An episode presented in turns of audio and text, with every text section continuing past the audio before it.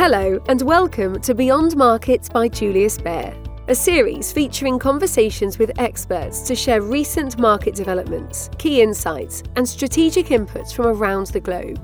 In each episode, we cut through the noise to bring practical advice and macro research on today's shifting economic and market landscape. Please listen to the important legal information at the end of this podcast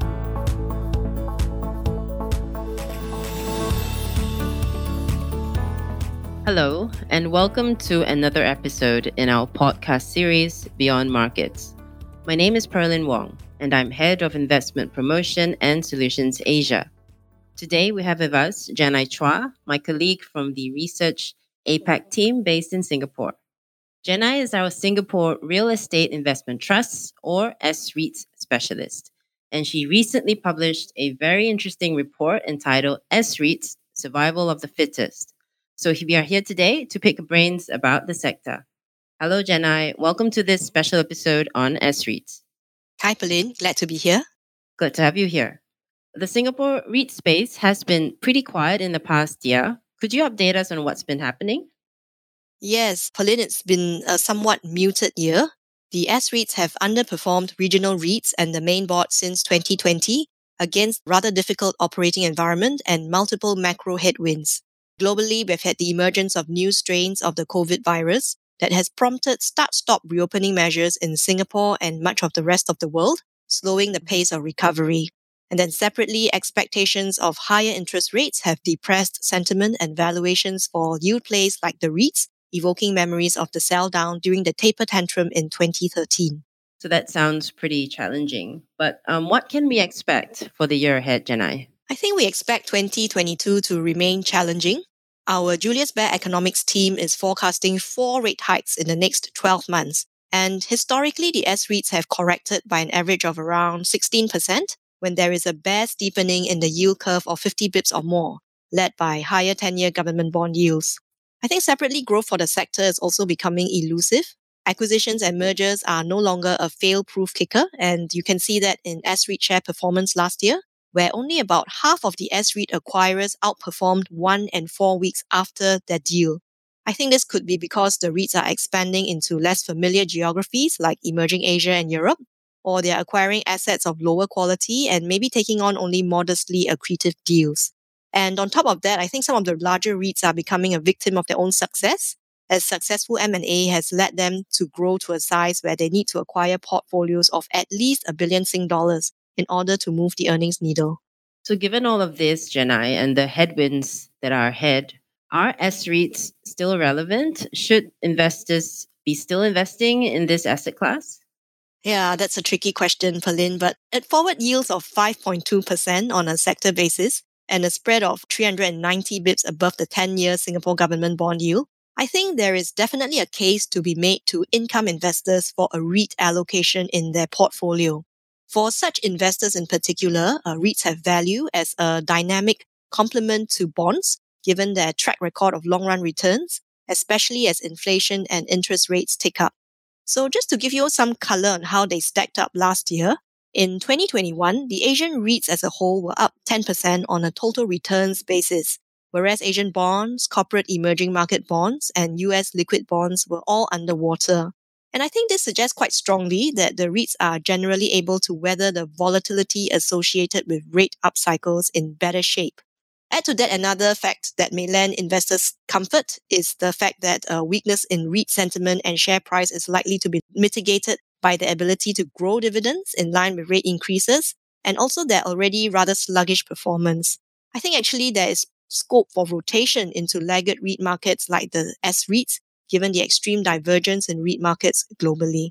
So, then what kind of asset allocation strategy would you suggest for investors looking to gain exposure to the sector?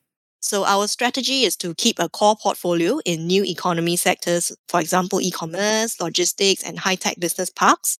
These are underpinned by strong structural trends and can probably grow through a rate up cycle.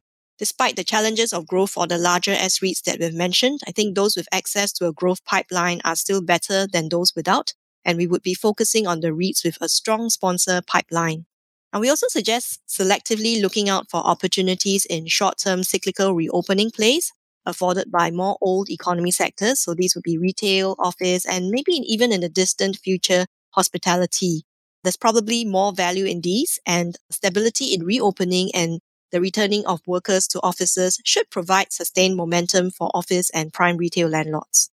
Let's talk about something that the media has been abuzz with recently potential goods and services tax hike in Singapore in the upcoming February 2022 budget. How do you think this could impact the REIT sector? Well, historically, when you have a GST tax hike, this has a short term impact on retail spending. You see retail spending spiking up before the tax hike is implemented, and then it falls quite sharply after that. But in the long run, the effect of the tax hike is likely to be overshadowed by longer term concerns and issues as the focus returns to economic growth. In fact, for local retailers and local landlords, I think the GST hike should level the playing field for them versus online counterparts. Because from 2023, GST will be imposed for all imported goods via air or post, as well as business to consumer imported non-digital services, and these are currently not taxed. Right. So more of a shorter term concern than a longer term one. That's what you're saying. That's right. Now, on the topic of risk mitigation, how do you think investors should mitigate risks in their REIT investments? From a bottom up perspective, we would keep an eye on the more highly geared REITs in the sector, especially those names with gearing over 40%.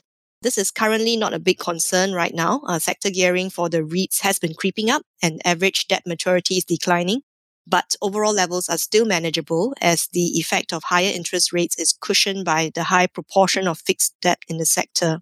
From a top down level, we think there's also merit in considering some geographical diversification in the REIT portfolio. For example, through a pan Asian REIT strategy, given the unpredictable and ever evolving COVID situation.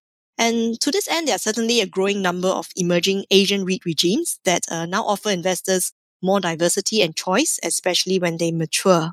So just to give you a few examples, China listed its first batch of nine onshore REITs in May, and this was followed by two more in Q4 last year. The Philippines has had two REIT listings in 2021, and India one, and all of these were backed by very strong sponsors.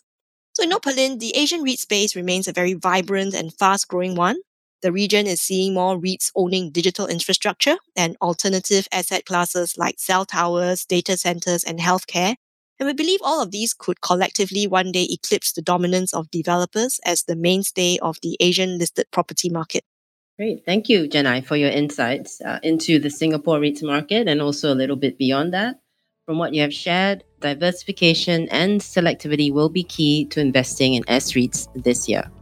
On behalf of Jenai and all of our colleagues at Julius Baer, we thank you, everyone, for tuning in and goodbye. You have been listening to Beyond Markets by Julius Baer. If you like what you heard, subscribe to our show on Spotify, Apple Podcasts, or wherever you listen. To learn more about Julius Baer, our people, our latest thinking, visit us at www.juliusbaer.com. We will be back with a brand new episode soon.